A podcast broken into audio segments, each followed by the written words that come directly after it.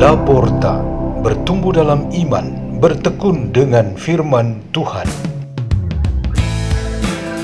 Radio Laporta, pintu terbuka bagimu untuk pertumbuhan pengetahuan dan kebijaksanaan tentang Allah.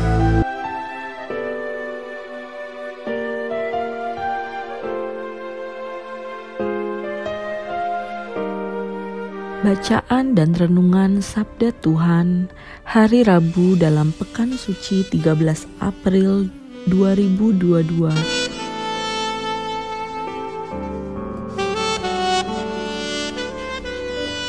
Dibawakan oleh Teresia Ingrid dan Veronica Sania Wisang dari Sekolah Saint Peter di Paroki Kelapa Gading Keuskupan Agung Jakarta.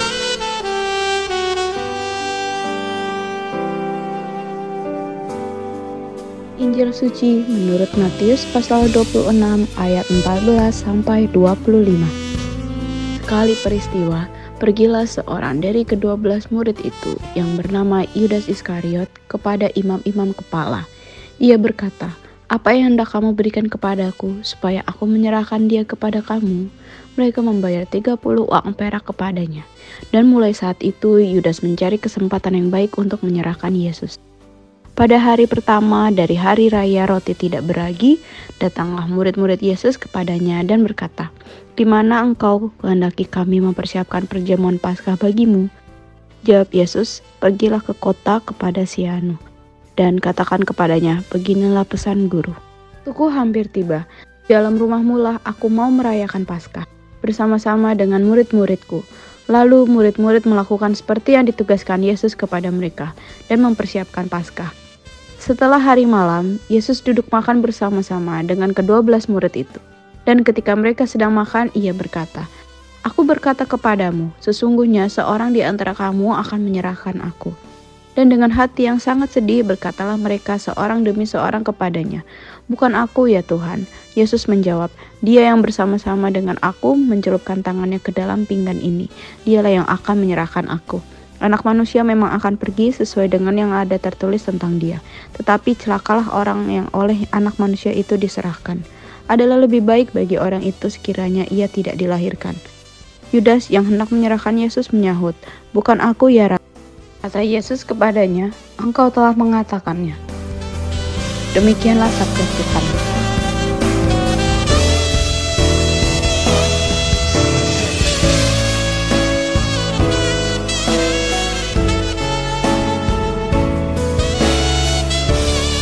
Tema renungan kita pada hari ini ialah tantangan Yudas Iskariot. Salah satu dari dua belas rasul Yesus yang mati lebih dahulu ini bernasib tragis yang sangat negatif.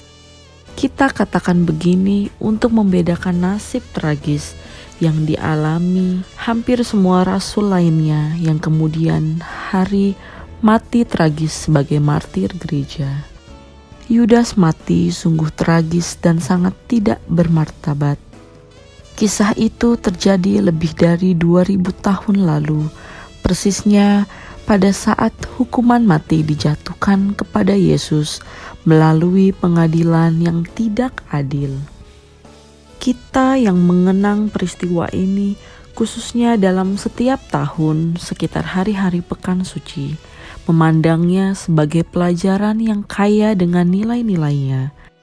Semua pelajaran itu merupakan tantangan Yudas Iskariot yang perlu kita hadapi sebagai bagian dari pembentukan iman kita kepada Kristus dalam sepanjang hidup kita masing-masing. Tantangan Yudas yang paling menonjol bagi kita saat ini ialah cinta akan materi gaya hidup yang bertumpu hanya pada materi atau hidup hanya diukur oleh materi seperti uang dan harta benda. Lazim kita kenal dengan sebutan materialisme. Dari gaya ini timbul aneka kejahatan lain seperti pencurian, korupsi, diskriminasi, perang, dan terorisme. Kita sebagai pengikut Kristus yang baik, tentu saja tidak ingin bernasib seperti Yudas, hanya karena berjuang untuk materi orang, akhirnya menemukan kehampaan dalam hidupnya sendiri. Tantangan politisasi agama merupakan aspek yang lumayan penting bagi kita, baik Yudas dan para rasul lainnya, maupun para pemuka Yahudi rupanya punya kepentingan politik. Mereka ingin supaya ada Mesias yang hadir bagi mereka. Dengan bantuan Mesias, mereka harus dibebaskan dari penjajah Romawi. Tetapi mereka salah paham dan mati langkah. Yesus bukan untuk mereka di dalam kehidupan bermasyarakat di negeri kita kita ditantang untuk benar-benar menghindari politisasi agama. Jangan ada pengaruh politik masuk di dalamnya.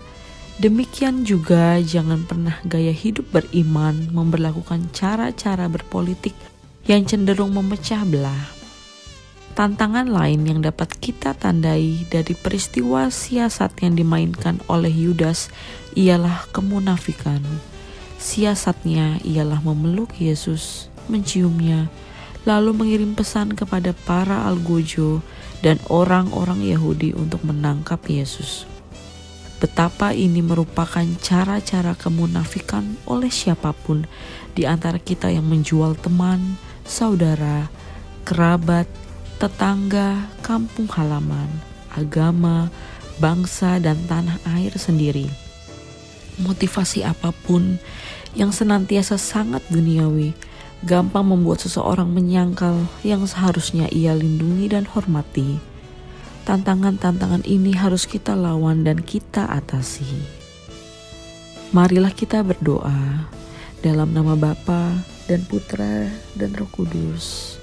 Ya Yesus Kristus, terangilah kami selalu untuk menghindari sikap Yudas di dalam diri kami, sehingga kami dapat hidup suci seperti dirimu kemuliaan kepada Bapa dan Putra dan Roh Kudus seperti pada permulaan, sekarang, selalu dan sepanjang segala masa.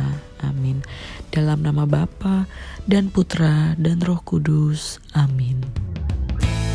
Radio Laporta, pintu terbuka bagi